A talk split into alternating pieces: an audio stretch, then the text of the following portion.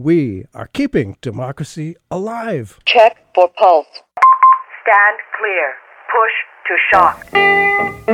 So, yes, there's a huge gap between public opinion and public policy that people don't feel that they can do very much. Oh, smokestack lightning. You know what this is? This is a very Hamiltonian system. Alexander Hamilton being the guy here in a very un-Jeffersonian. In the case of the Republicans, it's dramatically the opposite.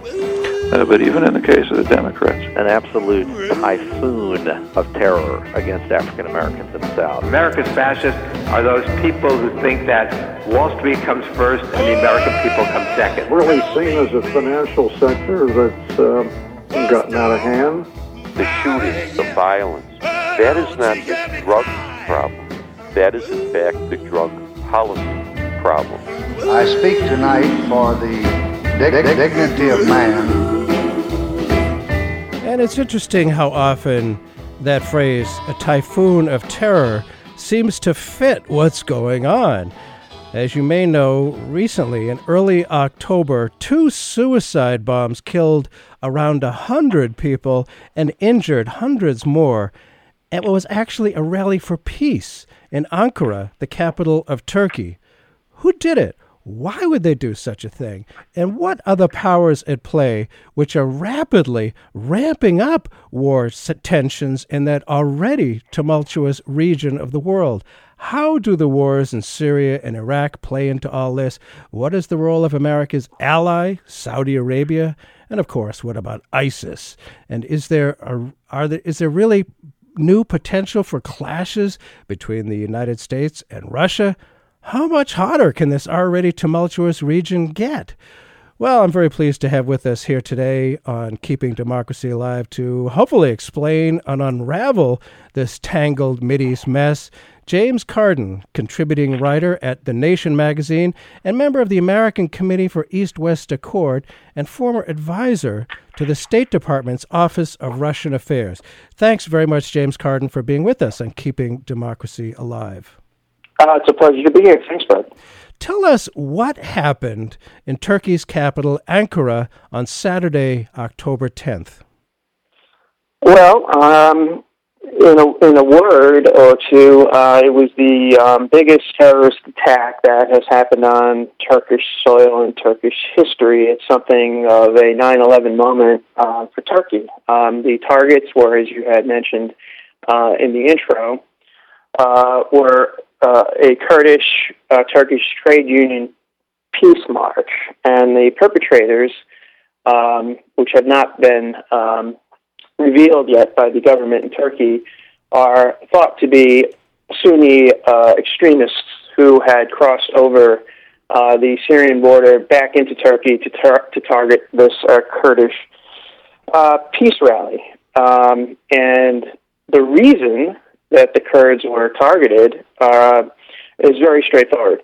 Uh, the, the Kurdish fighters in Syria are among the most effective fighters fighting against the Islamic State or ISIS or ISIL or the IS group or however you want to um, refer to them.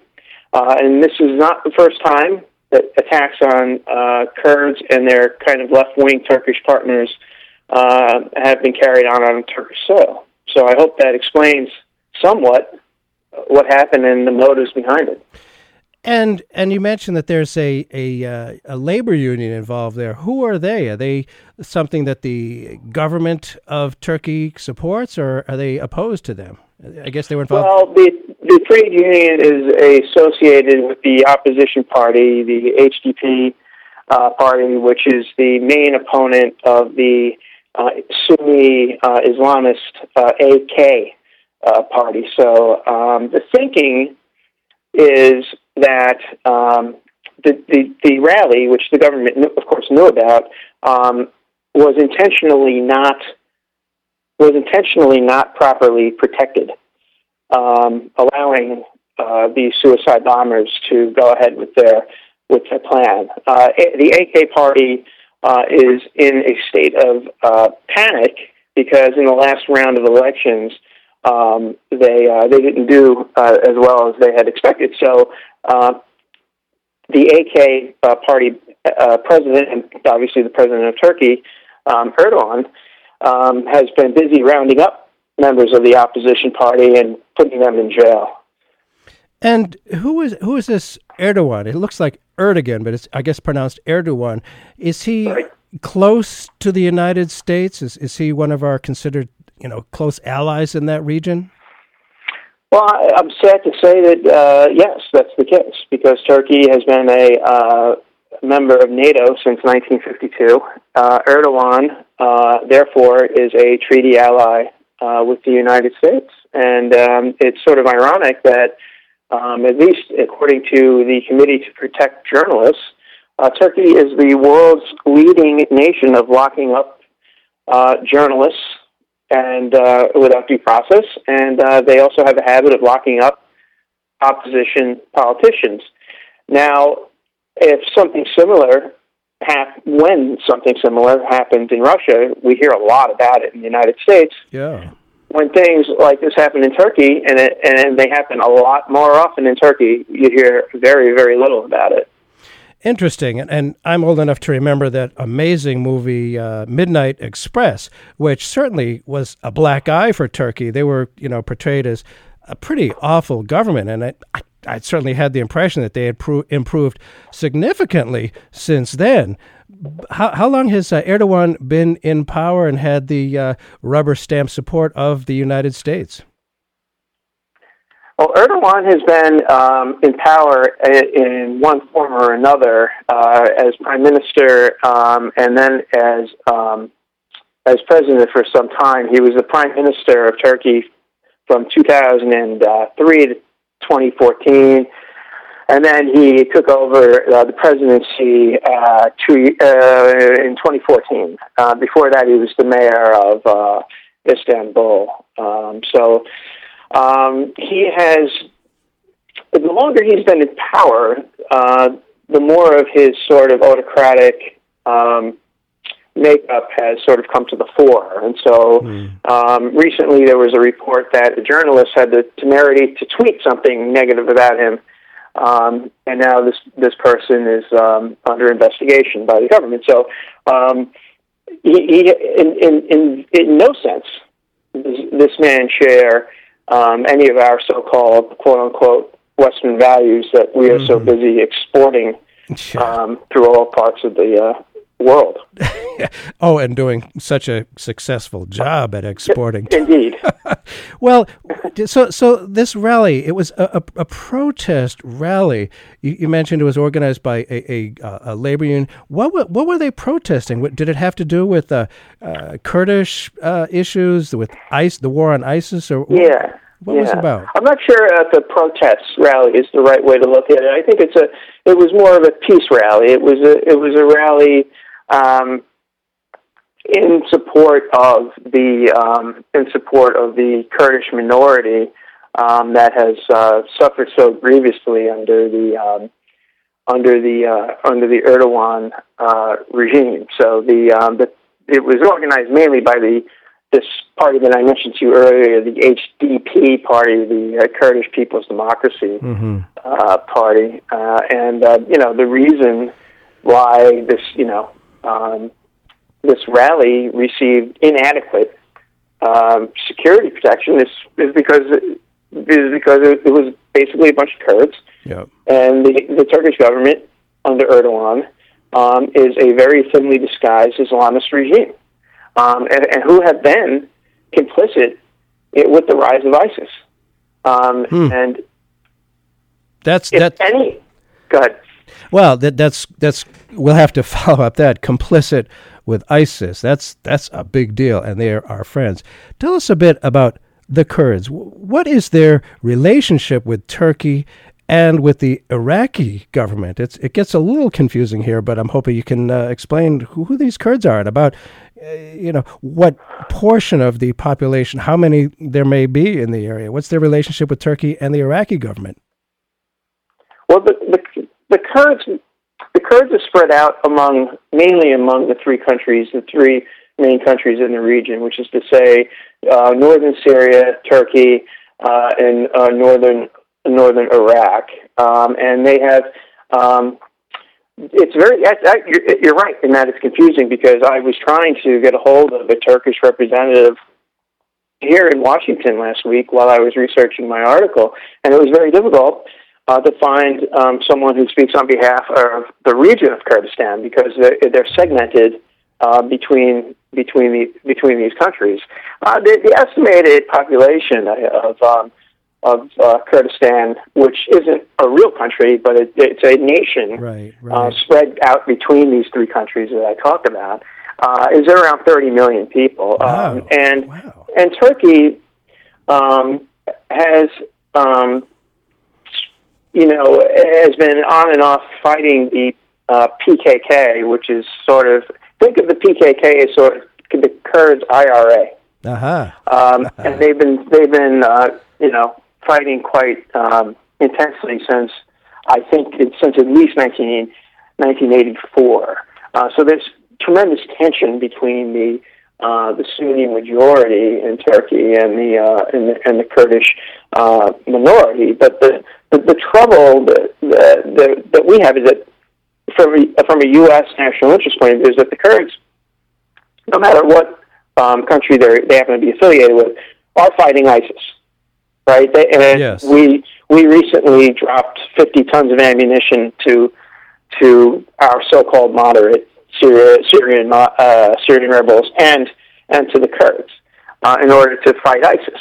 And what was um, the Turkish government's reaction uh, to this? Their reaction to this, according to an article in today's New York Times, was that Turkish officials, and I'm going to read from the article Sure. the Times. Turkish officials summoned the American ambassador to express concern that the United States was providing new support to Kurdish militias in Syria. Well, those Kurdish militias in Syria are the ones fighting ISIS. Yes. So, uh, the, but we're not, we weren't alone in being summoned. Turkey also summoned the Russian ambassador over concerns that Russia too was helping the Kurds, uh, and as indeed they are. Uh, the Russians are helping anyone and, and anyone and anyone who um, is fighting ISIS and who will not overturn Assad. Um, so their strategic um, goal is very straightforward to prop up Assad, and they've been very straightforward about this. Yeah. Ours is a bit confused. We want to find a small group of people who can both overturn Assad and fight the Islamic State. This has proved to be completely unreasonable and unworkable, uh, which is why the Russians have uh, come in uh, with such force over the past two, two or three weeks now. Mm. And and what's the Kurds? Uh, obviously, it sounds like the Turkish government doesn't like these guys. But what about the Iraqi government, the one that's currently in power? I mean, it's in a civil war, but the official government now.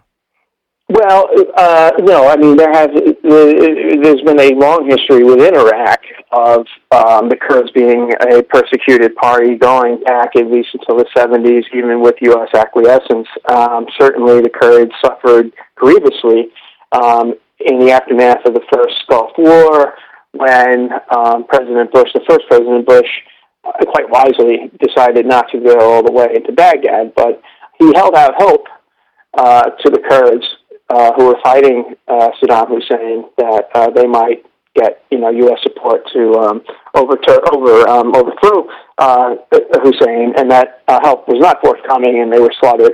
Uh, right now, um, they my understanding, which is imperfect of the situation in Iraq, is that uh, the Kurds have a significant amount of autonomy um, in, Yeah. in in Iraq. Well, that's that's good. So it, it seems like they are kind of a nation so far without an official state, but it does seem kind of inevitable that that they, the Kurdish will have some sort of uh, state or nation, uh, you know, an actual perhaps country, and Turkey doesn't seem to like that. If you just tuned into Keeping Democracy Alive, Bert Cohen here. We're talking today with James Carden, contributing writer at The Nation magazine, about uh, what happened with that horrific uh, suicide bombing in Ankara, Turkey on October 10th, and what it really means, trying to unravel uh, what it's about. And um, y- y- when when poison, I mean, Syria is, is here too. It's it's as you mentioned, complicated. But when poison gas was used in Syria, each side in the fighting, the ones for uh, keeping Assad in power and the ones against keeping Assad in power. Each side pointed the finger and blamed the other for the atrocity of the use of poison gas. We, we still don't know the truth. Is there a similar back and forth finger pointing now going on with this, uh, you know, horrible attack on the streets of uh, Ankara for this peaceful rally? What interest had the motive to carry out this bloody attack on unarmed uh, uh, uh, peace protesters, and what were the attackers trying to accomplish? I think that it's pretty straightforward uh, in terms of the attack in Ankara. Um, it, it, was a revenge move by ISIS against against the Kurds. Uh-huh. Um, and even the prime minister's office in Turkey has said that you know um, the evidence points it points to it points to ISIS. Um, so I think that's a sort of different. Um, so it's a, in a way a revenge motive. The um, so I'm not sure what it the relation uh, or the analogy is with the with the poison gas. Well, just finger pointing at one pointing at the other yeah. side. Well, that's the the poison gas thing is very interesting though because that's when a lot of Americans started to pay attention to what was going on. Right. Um, now, was it a false flag um, carried out by ISIS? Did the Syrian government actually um, um use poison gas? Who did? Who, you know, obviously that was a horrific thing that happened. Uh, we saw horrible images of women and children dying um, as a result of uh, poison gas, and it raised, um, as these things do in this country, a sort of outrage. But what I find interesting, and you might find interesting, is that it's always a sort of selective outrage because hmm. Saudi Arabia, which purports to be a great friend of the United States, mm-hmm. rather rather often beheads people in broad daylight. Yeah. I'm not entirely sure what the difference is between being killed by gas or being killed by um, by getting your head cut off. Yeah. Well, we seem to reserve our outrage Hmm. um, for regimes which are deemed to be unfriendly, and we turn a blind eye to the atrocities that are uh, committed by our our so-called uh, friends in the Middle East. Yeah, yeah, that's pretty, uh, pretty disturbing. How we just and people have gotten so uh, upset at the beheadings by ISIS, but the fact that the our good buddies, the Saudi Arabian government, does it quite regularly. Nobody seems to be bothered by that. And and uh, uh, James Carden, you write that last July, Kurdish-linked activists were targeted by a suicide bomber, and 32 Kurdish linked activists were killed. I was surprised to read about what you said the president of Turkey did immediately following that attack. Do tell. What Erdogan generally does um, is use any sort of pretext that he can find to fight and battle um, uh, and defeat uh, his perceived the Kurds. So he joined the um, he joined our coalition against ISIS, right? Yeah. And then proceeded not to target ISIS positions at all, uh, but rather targeted PKK, which are Kurdish positions right. uh, in northern Syria. You have to keep in mind that, unfortunately, um, religious affiliation plays a rather large role uh, in the actions of these governments uh, in the Middle East. Uh, you have to keep in mind that Erdogan is a, is a Sunni, and quite a serious one at that. Mm-hmm. Um, ISIS, uh, of course, are Sunnis, uh, and of course the, the most radical kind outside of perhaps Saudi Arabia, uh, which which happens to finance them also. Mm-hmm. Um, Mm. so. Uh, so that's what they did. They're, they joined the NATO coalition under which provided them cover to bomb Kurdish um, to bomb Kurdish positions uh, in northern Syria. Um, and again, this points to a problem of American selective outrage, doesn't it? Yes. Because when Russia um, began their bombing campaign, within 24, 48, 72 hours, the U.S. media was going crazy over the fact that uh, Russia wasn't targeting ISIS. They were targeting other opponents of the Assad regime, which happened not to be true. They were targeting both. But you heard nary a word about Erdogan's double dealing, but we heard an awful lot about Putin's. But Putin's not even double dealing. he was very straightforward in his interview with Charlie Rose a couple Sundays ago. That what the Russians intend to do are to prop up Assad, and they're there Yeah. at the invitation of, of Assad's government, which is the legitimate. We may not like it. We may not like him. He's a brutal, brutal guy. Yeah. But they are there at the invitation of, that legitimate government. Our coalition of, so-called 60 countries, um, which is a phantom coalition, it's sort of like the coalition that, you know, uh, the coalition of the willing that we heard a lot about in 2003, Yeah. uh, you know, are not there at the invitation of the Syrian government. So our coalition is actually in violation of international law, uh, while Putin's uh, isn't. So again, um, there's this issue of double standard and uh, double dealing. But I think it's just probably endemic to the region, and I wonder why we feel compelled um, to um, keep getting involved. Ah, fascinating. Well, we have all these toys. I guess we got to play with them and use them somewhere. And there does seem to be something called oil there. Could have something to do with it. Uh, J- J- James, in your article in The Nation, you write Taken together, these incidents point to two characteristics which can now be said to define U.S. Turkish relations double games and double standards. Please explain. Well, the, the double game part, I, I, I think you know we basically we basically just Yeah. touched on, right? Um, so you have you have Turkey um, pretending that it's a uh, NATO member in good standing, uh, just as they are uh, funding and letting um, ISIS fighters cross their border with impunity, right? I mean, as Pepe Escobar, who's a terrific correspondent um, who I traveled to um, Ukraine with some months ago, uh, he said, and I note this in my article, that even even the desert pebbles, even the desert sand, knows that Turkey's been playing a double game with NATO from the outset. And, and so these fighters, these ISIS fighters, who uh, pose um, an enormous uh, threat to the region, Yeah. um, have have received the help of countries that are our purported allies. Yeah, that's So that's the that's the double game.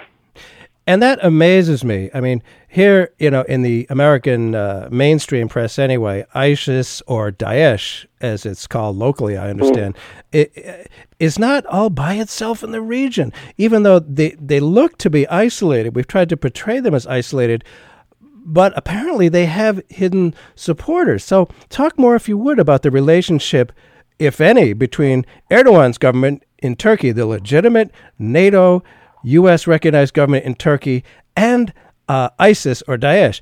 T- tell us about this confusing and surprising and frankly troubling relationship between the legitimate government of Turkey and these bad guys. Well, I think again, yeah, it boils. Unfortunately, it boils down to religion. It boils down to sectarianism. Um, and uh, again, ISIS is the most extreme, are the most extreme exponents of the most radical and fanatical form of Sunni Islam in the world, perhaps outside of Saudi Arabia's Wahhabi uh, tribe. Uh, and uh, Erdogan's uh, government in Turkey are uh, they share that um, that you know those Sunni. Um, I wouldn't call them values. Uh, I don't know what I would call them, but Yeah. um, Mm-hmm. they they have that in common, and and so ISIS has been um, targeting uh, Assad, and Erdogan is happy. Erdogan and Saudi Arabia and the Gulf state tyrannies are happy to fund ISIS because ISIS wants to overthrow Assad. Why? Assad is innocent.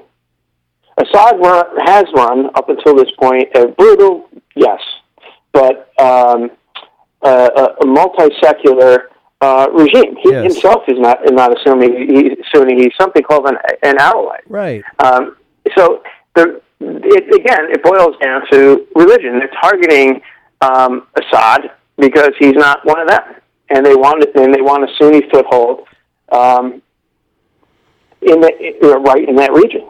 After all, um, uh, Iraq uh, is is now um, tilting uh, towards Shia um, Yeah. Shia uh, Iran, and so that's the kind of geopolitical uh, motivation uh, behind it. And I'm sorry to say that it's actually pretty easy to unravel once you know who is Sunni, who is Shia, who is Alawite. Wow. Yeah, things were a lot uh, clearer and I think more stable back when it was the Ottoman Empire, the entire region.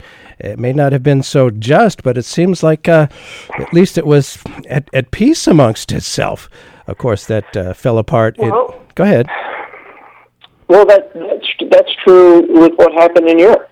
Um, the worst thing that, that happened in Europe in the, in the aftermath of the First World War was the dismantling of the uh, Habsburg uh, Empire. Right. The Habsburg Empire led to the that dissolution led to all of these new nation states, which led to the rise of, of course, um, this radical nationalism, which swept the which swept the area, and we know what happened.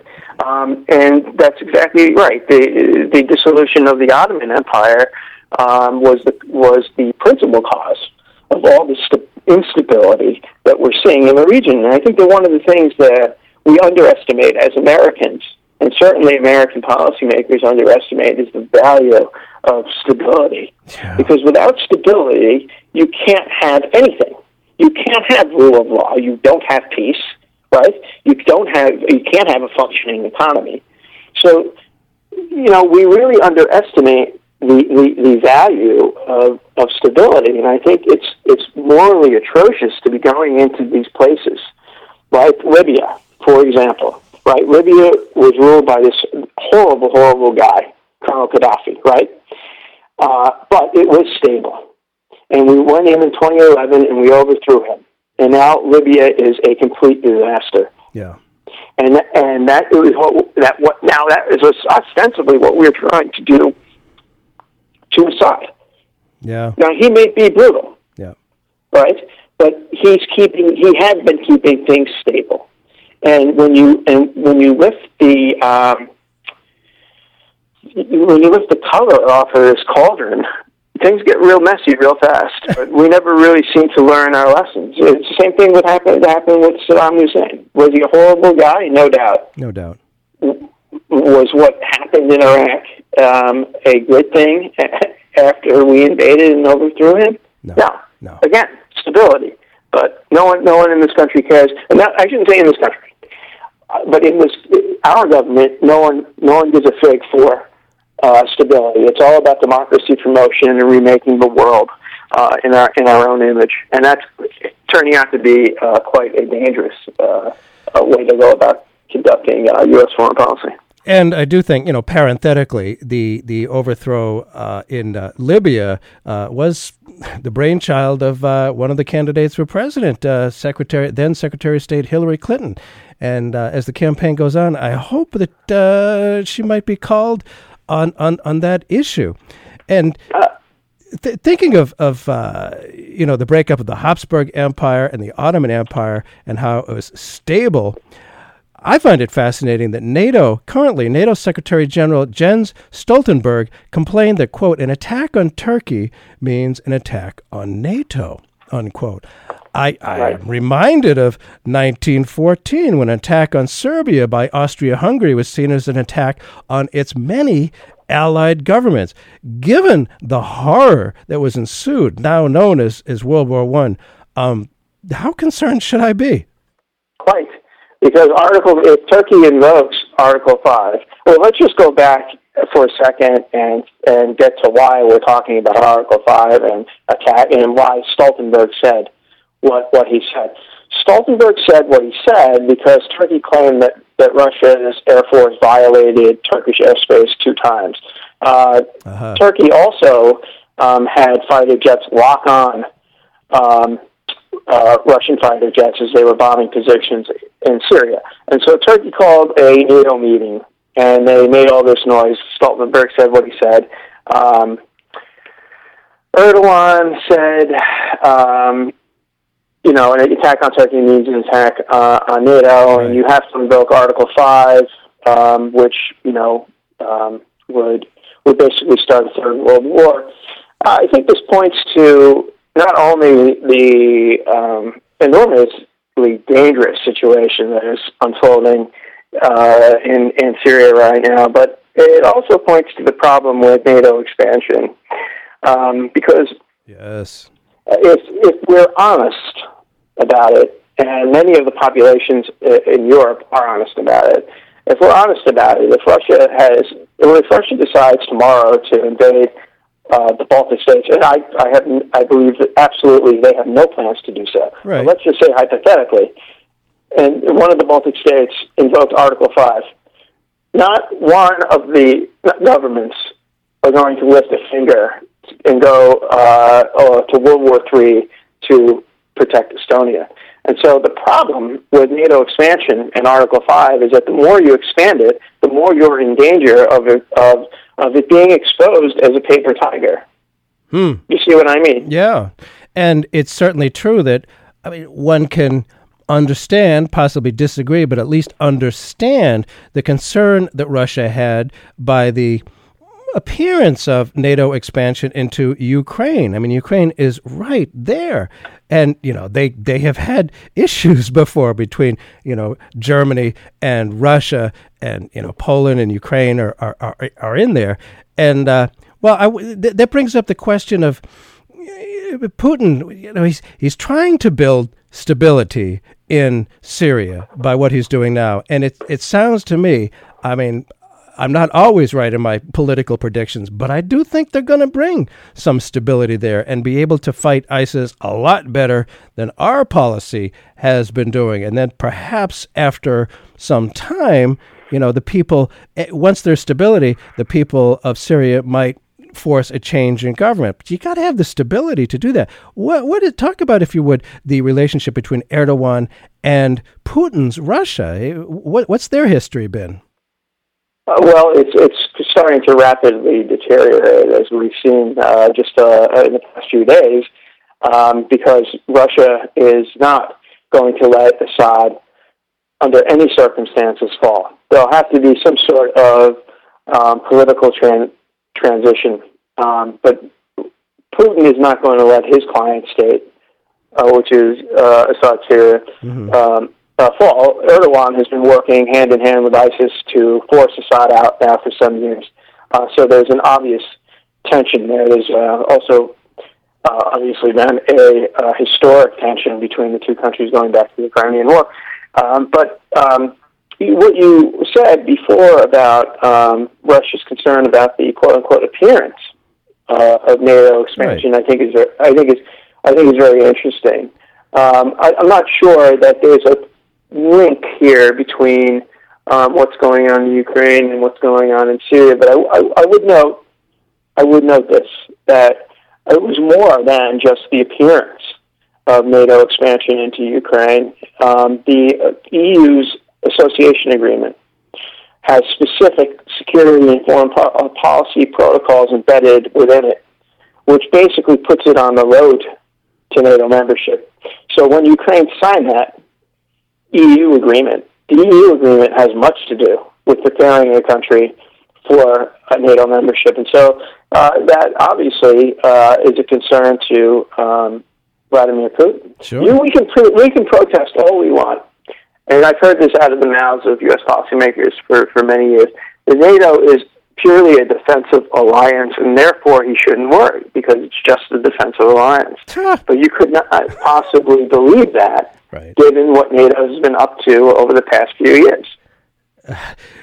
he doesn't. He's not a fool. No, no, he's not a fool. And that, that whole line, purely defensive. How often have we heard that in defensive, very aggressive, uh, you know, moves by, uh, you know, different uh, bad guys? It's it's amazing how you know they just say, oh, it's it's just defensive. And as Russia's been right there on the front line, they've lost millions of people very in various wars. It's it's a messy situation. We're trying to uh, bring some clarity to it here on Keeping Democracy Alive. Bert Cohen here. Our guest today is James Carden, contributing writer at The Nation magazine and member of the American Committee for East West Accord and former advisor to the State Department's Office of Russian Affairs. Now, so the U.S. considers Erdogan's Turkey to be an ally, an important ally. And we are at least talking in the press that ISIS is some really bad guys. Are we pressuring that government, Erdogan's Turkey, to stop financing ISIS or to cut their access to oil. And oil, of course, I mean, if once ISIS gets oil, they get money, which finances them. What kind of pressure do we know? What kind of pressure the U.S. is putting on Turkey to to to stop financing ISIS and to cut their access to oil?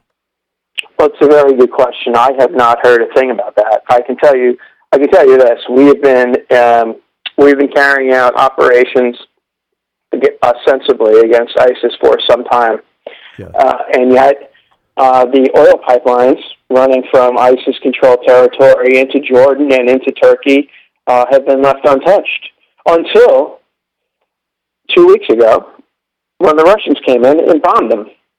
Uh, the principal funding for um, ISIS comes from uh, from oil, from the oil fields that they've captured in the, sure. in, the, in Syria and, and Iraq. Mm-hmm. Now, it's a curious thing um, why that why those pipelines weren't at the top of the target list for um, for for the United States. Russia bombed them right away. Um, what kind of pressure are we putting on Erdogan? Beats me. It doesn't seem like very much. I mean, they have a they have a 550 mile border with with Syria. Um, the ISIS fighters cross with impunity back and forth. Uh, they've been financing them uh, through oil oil purchases.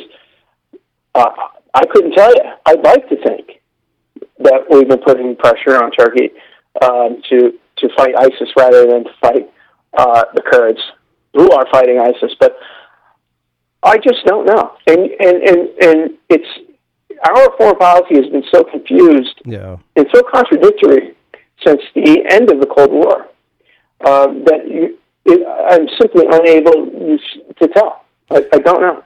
Well, it is fascinating. I mean, we, we saw some pictures of Kurdish fighters ready to go from uh, Turkey into Syria, and the government of Turkey, I believe, was holding them up and not letting them go, them go in and help us fight ISIS. And yet, here is our friend, the Turkish government, uh, you know, what the heck is going on? Are they so? Is our support for Turkey supporting ISIS? It's incredible to think that that could be the case.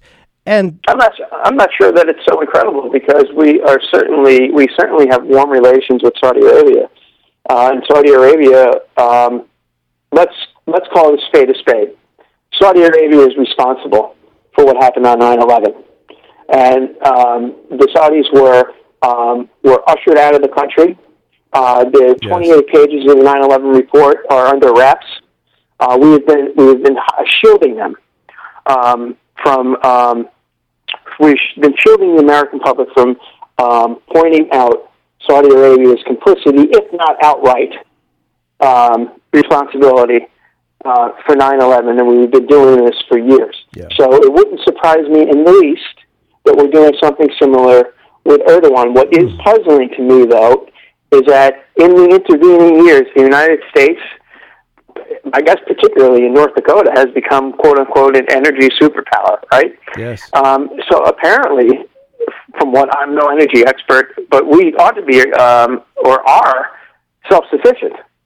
So why why this hasn't changed the geopolitical calculus um, again is a bit is a bit puzzling and and Saudi Arabia, they're they're not real, you know, nice guys in government. They they as as we know, they regularly, you know, behead people, and they re, there's very repressive.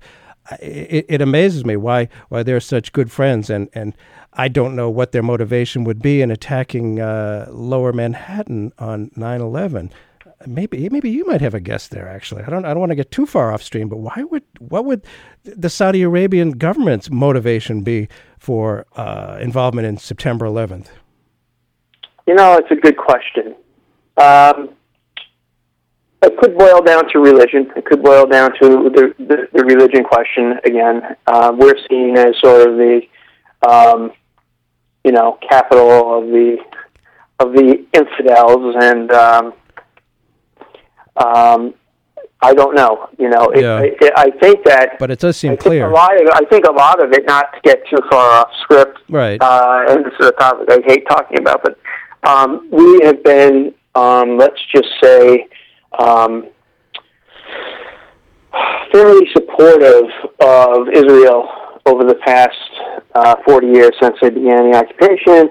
It could have something to do. Uh, it could have something to do with that as well. Oh my goodness, yeah, it could well be. Well, you write that Erdogan, or Erdogan, I should say, unlike Putin, this this is a little bit confusing. Erdogan, unlike Putin, is acting as defender of the radical Islamist forces that attacked lower Manhattan on 9 11, while Russia, our political establishment, uh, which our political establishment insists as seeing as enemy number one, is fighting them. Uh, it's worth repeating. Erdogan, unlike Putin, is acting as defender of the radical Islamist forces that attacked lower Manhattan on 9 11, while Russia, which our political establishment insists on seeing as enemy number one, is fighting them. This, to me, it's so bizarre. Can you perhaps help uh, uh, unravel that uh, crazy picture? What of Erdogan's support for, for ISIS? Yeah, and, and, and for well, not I I suppose ISIS, but the actual forces that may have uh, attacked the U.S. Uh, uh, on September 11th. You know, they, they, they're they're our friends, and yet they attacked us. It's just it's so absolutely bizarre. Well, I don't know. I mean, I, I mean, there are. Um, I mean, why should Russia be our, our, our, number one enemy now? It just doesn't seem to make well, sense. That makes that makes you know little to no sense. Um, yeah. uh, we have a lot of interest in in in the in the region, in yeah. in, in, the in, in um, instability in, in, in Eastern Europe. Yeah. But they happen not to run through Kiev. They happen to run through Russia. Russia has been a uh, very good partner uh, to us up until up until recently. Putin was the first person to call George W. Bush after 9/11 happened to offer support. Uh-huh. Um, uh, Russia w- was um, key uh, in helping us um, supply troops and uh, and material to Afghanistan through the Northern Distribution Network, which runs over their territory. Um, and I think that Putin has gotten his back up because we've never really reciprocated. And when we do reciprocate, it's by doing things like pulling out of the anti-ballistic um, missile treaty. So, meanwhile, Putin calls, Bush offers help, um, and on the other hand, Saudi Arabia, which is supposed to be our friend, has, um, and this is according to a um, this is according to court papers filed by the 9/11 Families United for Justice. Um, the uh, Saudi Arabian Kingdom has supplied nearly $35 million a year to Al Qaeda for more than a decade leading up to September 11. Um, so, wow. I don't know. Yeah. It, it, has to do, our friendship with Saudi Arabia up until recently had, I think, solely to do uh, uh, with oil. But now that we have our own oil, I have absolutely no idea um, why uh, we would have anything to do uh, uh, with them. And so, again, just to, to try to keep some clarity, Saudi Arabia and other wealthy states, Oman, Qatar, places like that, where do they fit in with the uh, uh, Turks, uh, Turkish government and, and the Kurds? I guess uh, who, who would they be supporting, and what's their interest in uh, in, in the you know the battle between that that erupted in so much blood on the streets of Ankara? Yeah, I, I don't think that the the um, Gulf states have um, the Gulf states probably don't have much to do with um, with being pro or, pro anti Kurd. That's a problem, or or an issue. I shouldn't say problem, but that's an issue for the the states north north of the Gulf.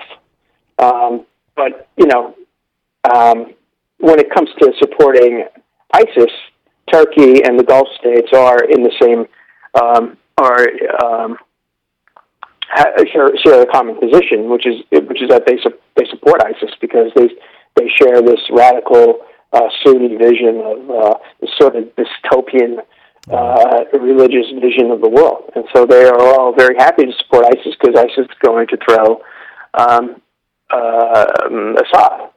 Um, the problem, the Kurds uh, kind of threw a monkey wrench into the plan because um, they have no uh, they have no interest in, in, in living under ISIS, and so they're fighting them. And yet, here the United States is, is best of buddies with these uh, uh, Gulf states, the, the wealthy Gulf states, which, as you say, are kind of helping ISIS. It's it's just a, who is helping the Kurds? Is are, are there any? Uh, are they just all by themselves in this thing? I mean, here they are, well, dedicated to taking on ISIS. Who who is helping the Kurds? Well, we claim to be helping them a little bit. I think, uh, from what I understand, the 50 tons of ammunition that we dropped to the moderates, some of that also went. Some of that also went to the uh, uh, to the Kurds. I fear that 50 tons of ammunition um, isn't going to do the trick. I mean, if you look at um, the amount of um, uh, tonnage that we expended over Indochina mm-hmm. in the early 70s, um, 50 tons isn't going to do it. Um, I mean, we, it, it, in the in the in the nine years um, from 64 to 73, we dropped a total of something on the order of um, 7.5 million tons of ordnance over um, over our perceived enemies in Southeast Asia, and uh, that didn't do the trick. So I can't imagine that uh, a mere 50 tons is going to is going to do it. I think what what needs to happen is that um, we need to get out of the way and and let Russia um, prop up Assad, right.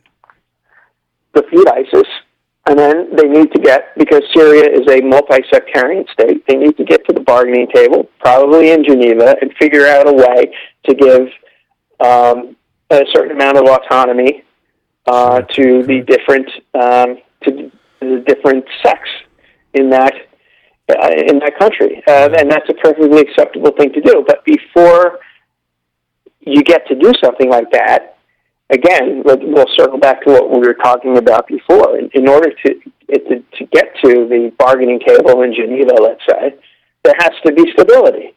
Yes. And, and you're not going to have stability as long as ISIS is on the is on the rampage, and you're not going to have stability as long as as long as Russia and the United States are working at cross purposes, and that's exactly what we're doing. We're we're working at cross purposes. We should we should let the Russians try, and we should get out. We've done we've done enough damage in the region. Uh, they they have a they have a they have an extremely competent military, despite what what what we hear in the American press. Uh-huh. It's possible. It's possible that that, that that they'll be able to pull it off. Um, I expect. I, I, yeah. I fear if they just rely on air power, they won't be able to do it. But um, the best thing I think that the United States could do at this point is to butt out completely. Seems unlikely. Hey, you know, uh, doesn't it? Uh, as as uh, XTC had a song, "Majors and Generals always seem so unhappy unless they got a war." um, but uh, so Erdogan, the government of Turkey, I can't help but think that he's a little bit afraid of his own people. There have been a lot of crackdowns over the past couple of years on human rights that we've heard sporadically about uh, in, in, Turkey. Uh, so, does that put Erdogan, and he must be afraid of what might be coming down the road, and that's why he's so cracking down on the Kurds. What what do you think? I mean, I, am with you. I, I see some stability for the Syria region and for you know defeating ISIS. Let's hope. Uh, but where does that leave Turkey in the near term future?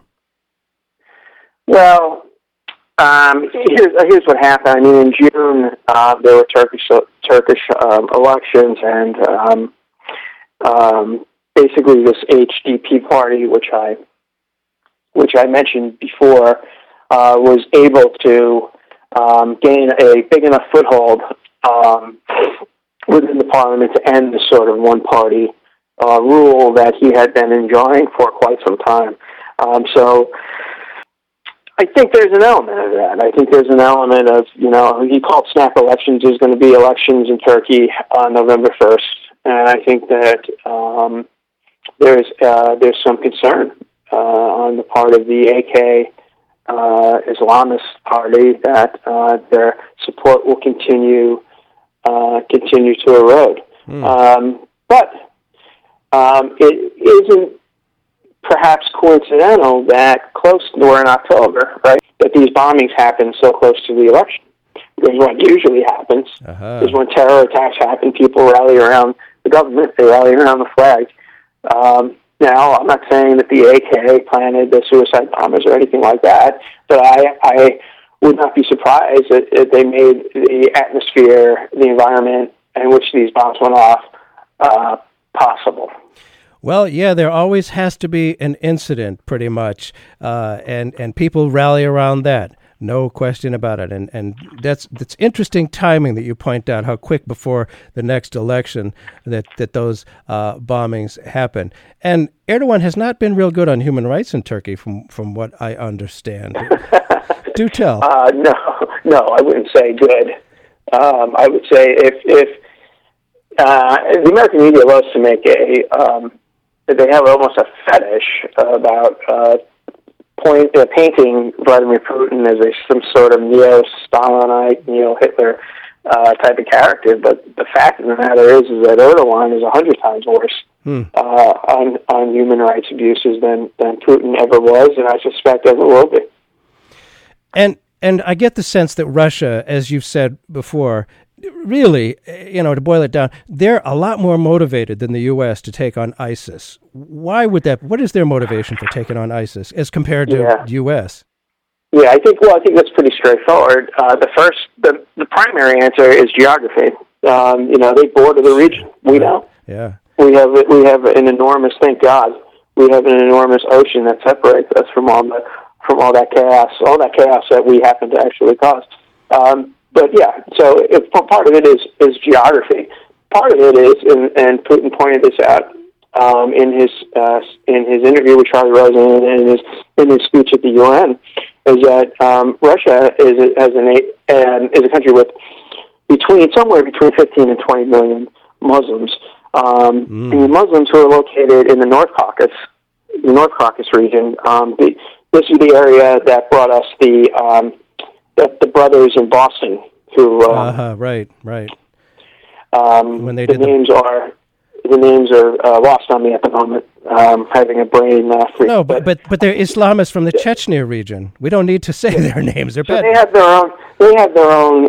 Uh, you know, problems with with, with, with that sort with that sort of Islamist insurgency. So the motive is again uh, stability, but um, also there's you know they they, understand what Assad uh, in, in a way is up against. And all this has got to be very confusing for American policymakers, I guess. If, if you know, on one hand, we want to defeat ISIS.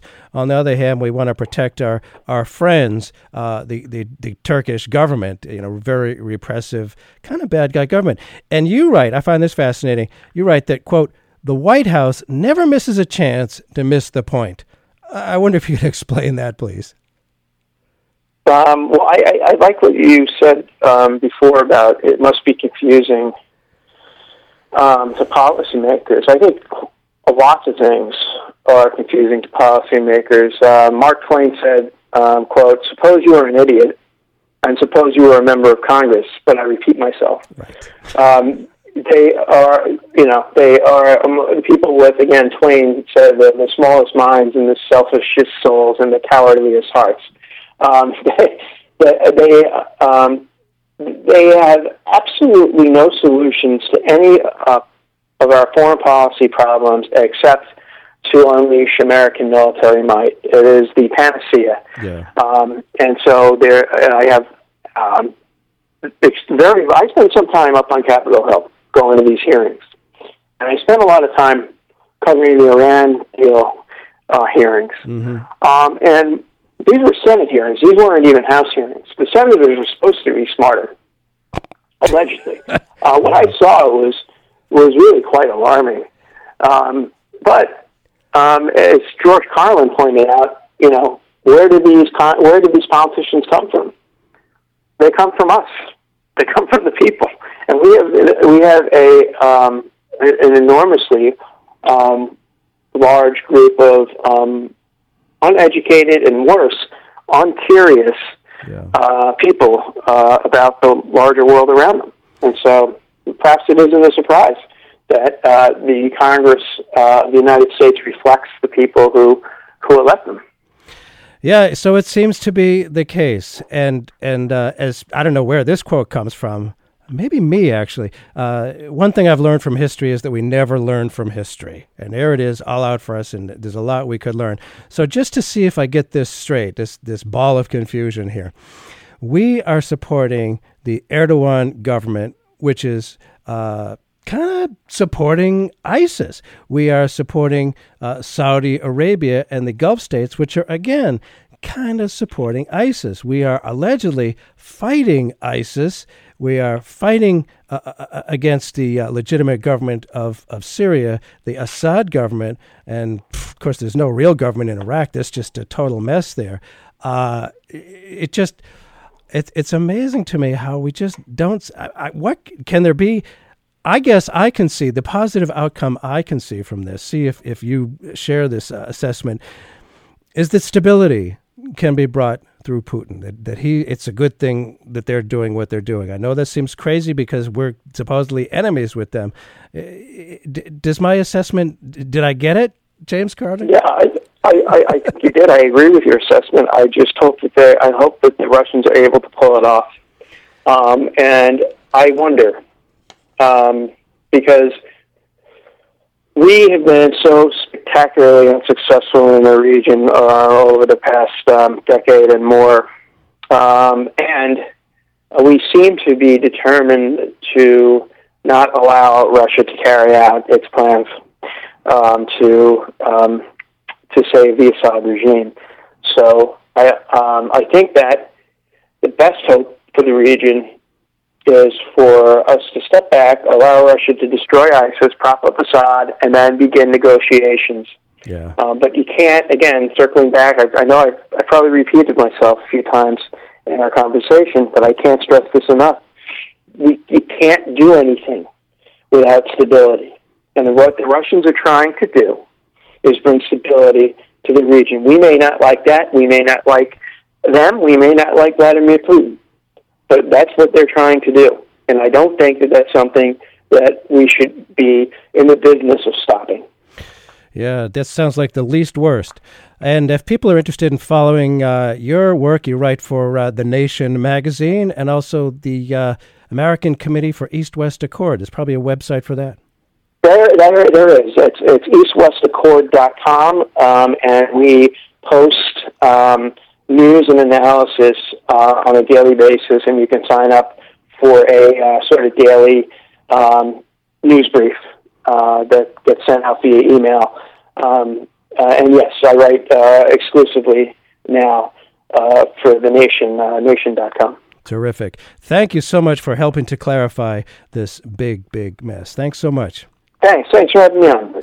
And thanks to you doing what you can to keep democracy alive.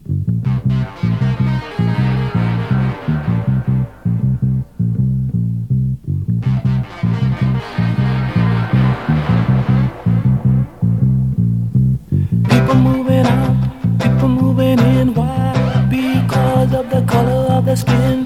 Run, run, run, but you sure can't hide. An eye for an eye, a tooth for a tooth. Vote for me, and I'll set you free. Rap on, brother, rap on. Well, the only person talking about love, man, brother, is the preacher. And it seems but the teacher. Segregation, determination, demonstration, integration, aggravation, humiliation, obligation to our nation.